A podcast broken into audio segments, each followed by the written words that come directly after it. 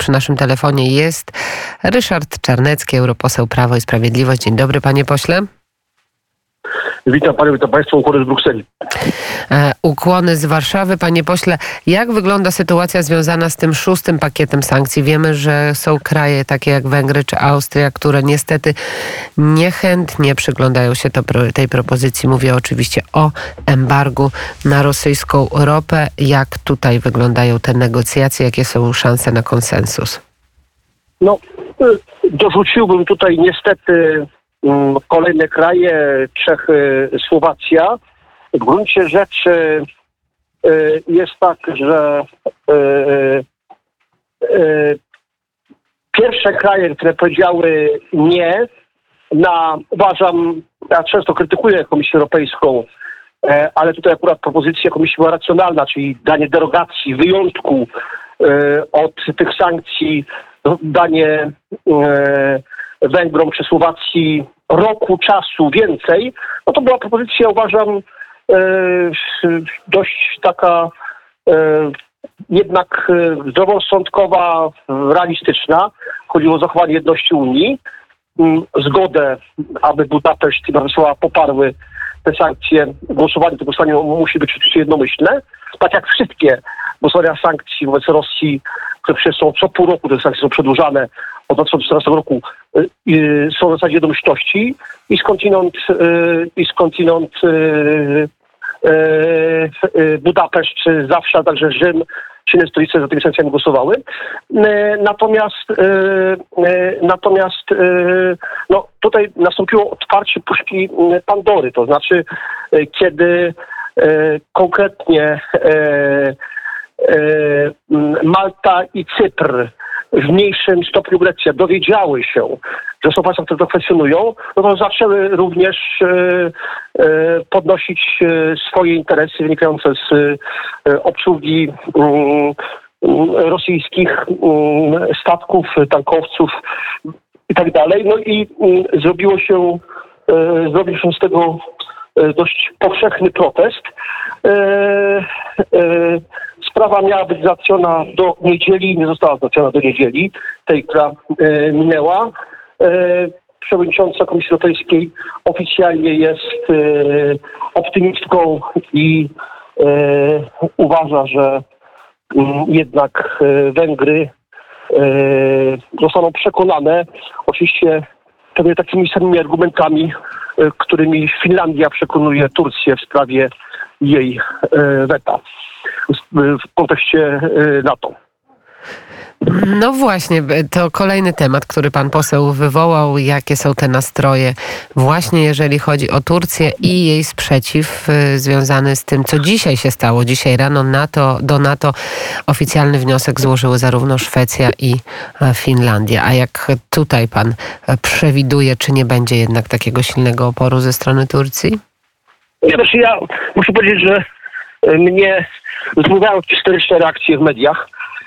W związku z tym, no, Turcja gra swoje, tak? Gra o swoje własne interesy. Jest to kraj, który e, e, śni o tym, żeby powrócić do czasów Imperium Otomańskiego.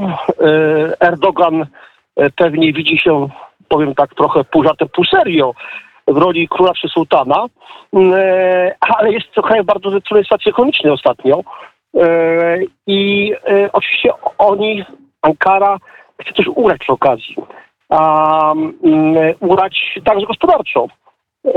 I tutaj takie reakcje, prawda, że Turcja w interesie Rosji to bzdura. Turcja robi to w interesie Turcji, żeby uzyskać jakiś bakszysz z tego tytułu. Ja tylko przypomnę, że Ukraina powstrzymała E, e, rosyjską agresję w niemałej mierze dzięki tureckim dronom. To naprawdę e, unikałbym takich klisz, które czasem się w Polsce pojawiają, jakiejś prorosyjskości Turcji. No Turcja, powiem wprost, no, to jest jedno z dwóch państw NATO, które prowadzi politykę najbardziej niezależną i zupełnie niezależną od USA. Mm, no, Polska jest państwem frontowym w pewnym sensie, więc tutaj nasze pole manewru jest jednak skromniejsze. E, niestety. Mm, e, e, więc no, no co, Turcja uderzyła pięścią w stół. I proszę bardzo, mamy wizytę premiera Finlandii e, e, e, w Turcji mm, od razu, Mm, więc no, mm, jestem przekonany, że to nastąpi dogadanie się i Turcja wycofa sprzeciw, a sprzeciw był po to, żeby no właśnie uzyskać pewne bardzo konkretne korzyści z tego, mm, tego tytułu. Już na koniec już no, Turcja też bardzo pilnuje tego, żeby e, pokazywać, że jest tym e, państwem, które oferuje e, rozmowy pokojowe. No, przypomnę, że pierwsze spotkanie e, ministrów spraw zagranicznych e, Rosji, Ukrainy, Ławrowa i Kuweby odbyło się na terenie Turcji w czasie e, Antalya Diplomatic Forum, na którym zresztą też byłem. Tutaj Turcja, przypomnę, jeszcze przed rozpoczęciem wojny Erdogan wyszedł z misją pokojową, rozmawiał z, z żeby zapowiedzieć wojny, rozmawiał i z prezydentem Zeleńskim i Putinem. Mm, Więc no, Turcja tutaj obsadziła się w tej roli i tej roli pilnuje. Jestem optymistą. E, Uważam, że tu nie będzie weta strategicznego ze strony Turcji, to będzie- weto jest taktyczne. Przy okazji rozmowy o Turcji to pa- pamiętamy kryzys e, migracyjny, też kryzys uchodźczy w 2015 roku. Turcja zażądała wręcz e, licznych miliardów euro ze strony Komisji Europejskiej i takie pieniądze e, wtedy Turcja otrzymała. Chodziło głównie o uchodźców z Syrii. No właśnie, panie pośle, a jak z tymi pieniędzmi i z tymi naciskami na Komisję Europejską, na Unię Europejską, jeżeli chodzi o ten plan pomocy dla Ukrainy ukraińskich uchodźców? Że dziś Komisja Europejska ma takowy plan ogłosić. Na czym on miałby polegać? Mm, Jak e, miałby być regulowany? Jakie pieniądze miałyby ewentualnie wpłynąć do Polski, czy też tych innych krajów, które pomagają Ukraińcom? E, Dosłownie tylko jedno zdanie, może porządnie złożone, to jedna sprawa e, w sprawie tych, tych 6 miliardów ponad, e, które w 2016 roku e, było porozumienie w tej sprawie podpisane między Ankarą a Brukselą. E, No, e, ja tylko e, w tym kontekście przypomnę, że tutaj Turcja też bardzo twardo negocjowała i bardzo skutecznie. E, Chodziło oczywiście wtedy o milion 700 tysięcy dokładnie wtedy, liczba potem się trochę zwiększyła, m, imigrantów z Syrii i Iraku terenie Turcji. No, Turcja groziła Unii, że po prostu, mm, tak powiem, tych ludzi wypuści. E, I mm, Unia to problem było krytykowane, ja akurat byłem za tym, bo uważałem, że lepiej zapłacić i tych ludzi nie mieć y, na naszym kontynencie. E, I to może dobre, aczkolwiek oczywiście Unia przepłaciła za to. Czemu przepłaciła? Ano dlatego, to warto powiedzieć, że no z Niemiec, ponieważ wtedy kanclerz Merkel miała wybory w trzech landach e, i chciała pokazać mm, niemieckim wyborcom, że, że leci nami pilot, kontroluje sytuację, że jest to porozumienie i no, Turcy poczuli krew. Okazało się, że trzeba to podpisać jak najszybciej przed wyborami w tych trzech landach i y, wykorzystali y, tą sytuację, dzięki temu uzyskali więcej pieniędzy z Unii Europejskiej, skądinąd w dwóch tych landach CDU partia Angeli Merkel przegrała, w związku z tym nie było to specjalnie mm, skuteczne posunięcie. E, My się często do tego odwołujemy, e, mówiąc to proszę bardzo państwu, które mm, Nie państwo jest w Unii, tak, dokładnie. nie jest w Unii, jest, jest od 59 lat, ma podpisany układ stowarzyszeniowy, ale z tego kompletnie nic nie wynika i mówiąc wprost, y, jest dyplomatą w Unii pewnie nie będzie, bo, bo, bo, bo największe państwo w Unii Europejskiej, na to, Niemcy, Francja po prostu nie pozwolą. E, natomiast e, my do tego często się odnosimy. E, jest rzeczą absolutnie oburzającą, obiektywnie patrząc, że mm, Unia mm, żadnych pieniędzy na uchodźców nie przekazała, a nawet jeżeli jakieś pieniądze przekazuje na przykład krajom stowarzyszonym z Unią, jak Mołdawia, taki bardzo ciekawy przykład. Pomoc dla Mołdawii, także z tego tytułu, 150 milionów euro, z czego, uwaga, 110 110 milionów, mm, a więc dobrze ponad y, dwie trzecie mm, w kredytach. Te najbiedniejszych, czy najbiedniejszych krajów w Europie Mołdawia musi jeszcze spłacić, tak? Więc to, to jest y, pomoc bardziej symboliczna. Wracając już do, do pytania zasadniczego, e, y, rzeczywiście dzisiaj mają te decyzje zapaść, ale ja pamiętam jak Janusz Lenarcic, komisarz do spraw sytuacji kryzysowych w Unii, Słowenia, jest dyplomata, zresztą bardzo tak publicznie chwalący Polskę za to, co, co robiła w tej kwestii chodzi o uchodźców od naszego wschodniego sąsiada, już obiecywał, że już, już te pieniądze będą. Mówił to po pierwszym tygodniu wojny. Pamiętam moją rozmowę z nim mówił się publicznie na ten temat i to się, że tak powiem, nie zrealizowało w żaden e, żywy mm, e, sposób. No, ja bym chciał, żeby te pieniądze były dedykowane bardzo konkretnie, były adekwatne do ilości osób. Przypomnę to porozumienie z Turcją, gdzie określano dosłownie kwoty, e, które szły za jednym dzieckiem z rodziny imigrantów z Iraku czy Syrii, e, które uczy się w szkole tureckiej bądź w szkole stworzonej przez państwo tureckie e, w obozach na uchodźców. I to było bardzo szczegółowe porozumienie i chciałbym, żeby było tak samo teraz, no bo to oczywiście byłoby dla, dla Polski korzystne, bo Polska tych uchodźców przyjęła już 3 miliony 400 tysięcy. Nawet jeżeli część z nich wyjechała, to, to jednak... O, tak, tak, to jednak... ogromna część, ogromna część została. Wiemy, została, że... W... A zwracam jeszcze uwagę mhm. na jedną rzecz, bo tu Straż Graniczna Polska informuje, że to część Ukraińców wraca. No tak, tylko że, tylko, że informuje, że część, część Ukraińców, która powróciła, znowu z kolei potem wróciła do Polski. E, i, i, e, I ja o tym po prostu wiem, e, na bardzo tych, tych e, e, przykładach. Część tych Ukraińców wyjechała po to, żeby zabrać na przykład starszych rodziców e, czy, czy innych członków rodzin. E, e, część wyjechała po rzeczy dosłownie, więc, więc to, to nie jest tak, że ci, którzy wracają, oni potem bardzo często do Polski przyjeżdżają, więc, więc tutaj bym ostrożnie podchodził do tych statystyk osób wyjeżdżających. Wiemy, że w kwietniu premier Mateusz Morawiecki występował do Komisji Europejskiej z takim wnioskiem o dodatkowe fundusze. On się jednak nie spotkał z aprobatą. Tak samo polski rząd ocenia, że w tym zakresie pomoc unijna powinna sięgnąć 11 miliardów euro. Ale druga sprawa, panie pośle, sprawa, która od dłuższego czasu już y, się toczy, toczy, toczy. Rzecznik rządu Piotr Müller powiedział w środę, wypłata środków z Krajowego Planu Odbudowy, z kolei pieniędzy, które też są nam potrzebne, to jest perspektywa pewnie września, ale wcześniej trzeba wypełnić kamienie milowe, które zostały wynegocjowane. Czy pan realnie widzi, że wrzesień to jest w ogóle termin, w którym będziemy mogli dostać pieniądze z KPO?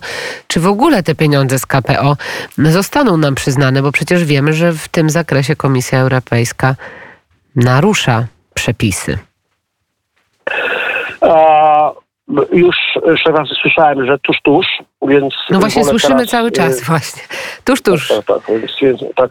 Ja wolę, znaczy, mówiąc, ja zawsze mówiłem, poczekajmy na, na dokument. E, nie ma żadnych podstaw merytorycznych, żeby go nie było. E, co więcej, Unia Europejska robi sobie z gęby cholewę, przepraszam, ale to jest dobre, adekwatne określenie, e, ponieważ przypomnę, że, e, że przeforsowała Unia sama takie kryteria, że e, e, te pieniądze będą zamrożone e, czy zabierane, jeżeli istnieje groźba, że one no, będą korumpowane. Proszę bardzo, półtora miesiąca temu w Sofii pani przewodnicząca von der Leyen podpisała z Kirillem Petkowem, nowym od grudnia premierem Bułgarii, porozumienie w sprawę ich tego KPO, pieniędzy z Recovery Fund, z Funduszu Odbudowy. Mm, e, e, a przypomnę, że Bułgaria od momentu swojego wejścia do Unii Europejskiej w roku 2007, więc od 15 lat konsekwentnie, e, trochę zagrożona przez Rumunię, ale, ale cały czas konsekwentnie jest liderem, gdy chodzi, mówię to z lekką ironią, liderem, gdy chodzi o statystyki korupcji w Unii Europejskiej. I mimo to nie przeszkadzało to, nie przeszkadzało to podpisać tej KPO Komisji Europejskiej z krajem, gdzie niedawno aresztowano byłego premiera mm, mm, za przyjęcie według zarzutów ćwierć na euro łapówki wraz z współpracownikami lidera partii GERB partii, która przypomnę jest e, częścią Europejskiej Partii Ludowej zarządzanej przez Donalda e, Tuska. E, co zresztą wywołało gniewną reakcję pana Manfreda Webera, który na posiedzeniu Parlamentu Europejskiego właśnie bronił tego, e, wtedy siedział mm, e, e, e, premiera Bojko Borisowa. E, więc Unia Europejska podpisuje z Bułgarią, za nie podpisuje, no, jest to czysta polityka. E, no cóż, no, cieszę się, że z tych deklaracji mm, rządu e, najważniejsze jest to, żeby e, te pieniądze są potrzebne Polsce, to nie ma co ukrywać. E, są potrzebne samorządom, m, firmom, e, po prostu są niezbędne. E, najważniejsze jest taki breaking, breaking point, to jest podpisanie porozumienia, czy one będą we wrześniu, czy one będą w październiku, czy, czy pod koniec sierpnia, także naprawdę już istotne, ważna jest gwarancja, że, że one będą, ale e, wait and see, no. Ja wolę poczekać do momentu podpisania oficjalnie. E, Ja wyczekuję takiego sygnału, bo to pani der Leyen robi tak, że podpisuje to w stolicy kraju, który, e, który te pieniądze ma dostać. Więc jak usłyszę, że pani von der Leyen zapada się wizytą do Polski, ale nie w drodze z Ukrainy, jak było to ostatnio, tylko z wizytą do Polski, to będzie znak, że, że rzeczywiście to KPO e, ma szansę. A jeszcze jedno zdanie już na koniec, o czym mówiliśmy wcześniej, czyli tych, tych pieniędzy dla uchodźców w Polsce. Otóż ja przypomnę, że Unia Europejska odtrąbiła taki program i powiedziała tak, no proszę bardzo, weźcie sobie te pieniądze, które mieliście z e, e, unijnego budżetu siedmioletniego 2,14-2,20. Mm, e, no tyle, że mm, bo jest taka nazwa N plus 3 w Unii Europejskiej, która mówi, że można te pieniądze wykorzystać jeszcze 3 lata po, po tym, aż y, po tym, jak termin budżetowy się skończy, czyli można do przyszłego roku wykorzystywać te pieniądze z perspektywy finansowej poprzedniego budżetu. E, no tyle, że Polska w odpowiednim stopniu te pieniądze wykorzystała. To był pewien myk z Unii Europejskiej, aby pomóc krajom Europy Południowej, y, które tych uchodźców przyjęły. Tam poza Włochami, e, które przyjęły rzeczywiście trochę więcej, e, to inne kraje przyjęły w śladowych ilościach. Ukraińcy nawet nie chcieli je- jeździć do Grecji, e, bo bali się, że to będą w obozach uchodźców z Afgańczykami czy, czy, czy Syryjczykami. Mm, Po prostu e, nie chcieli, bronili się przed wyjazdami do Grecji. E, I czyli tutaj, tutaj dano wędkę, która była, okazuje się, bez, bez haczyka, tak? To znaczy w ogóle była to pomoc całkowicie pozorna, bo myśmy te środki w dużym stopniu wykorzystali. Ponadto, no, że tak powiem, sytuacja, w której mielibyśmy przesuwać środki, które są, nie wiem, na e, e, budowę infrastruktury na uchodźców, no to by oczywiście w Polsce była to reakcję e, negatywne społeczeństwa. Mm, Bardzo dziękuję. Ryszard Czarnecki, europoseł Prawo i Sprawiedliwość, prosto nas Brukseli śledzi najświeższe wydarzenia w Parlamencie Europejskim i nie tylko. Bardzo dziękuję panie pośle za ten głos. Dziękuję bardzo, kłaniam się. Dziękuję, do widzenia.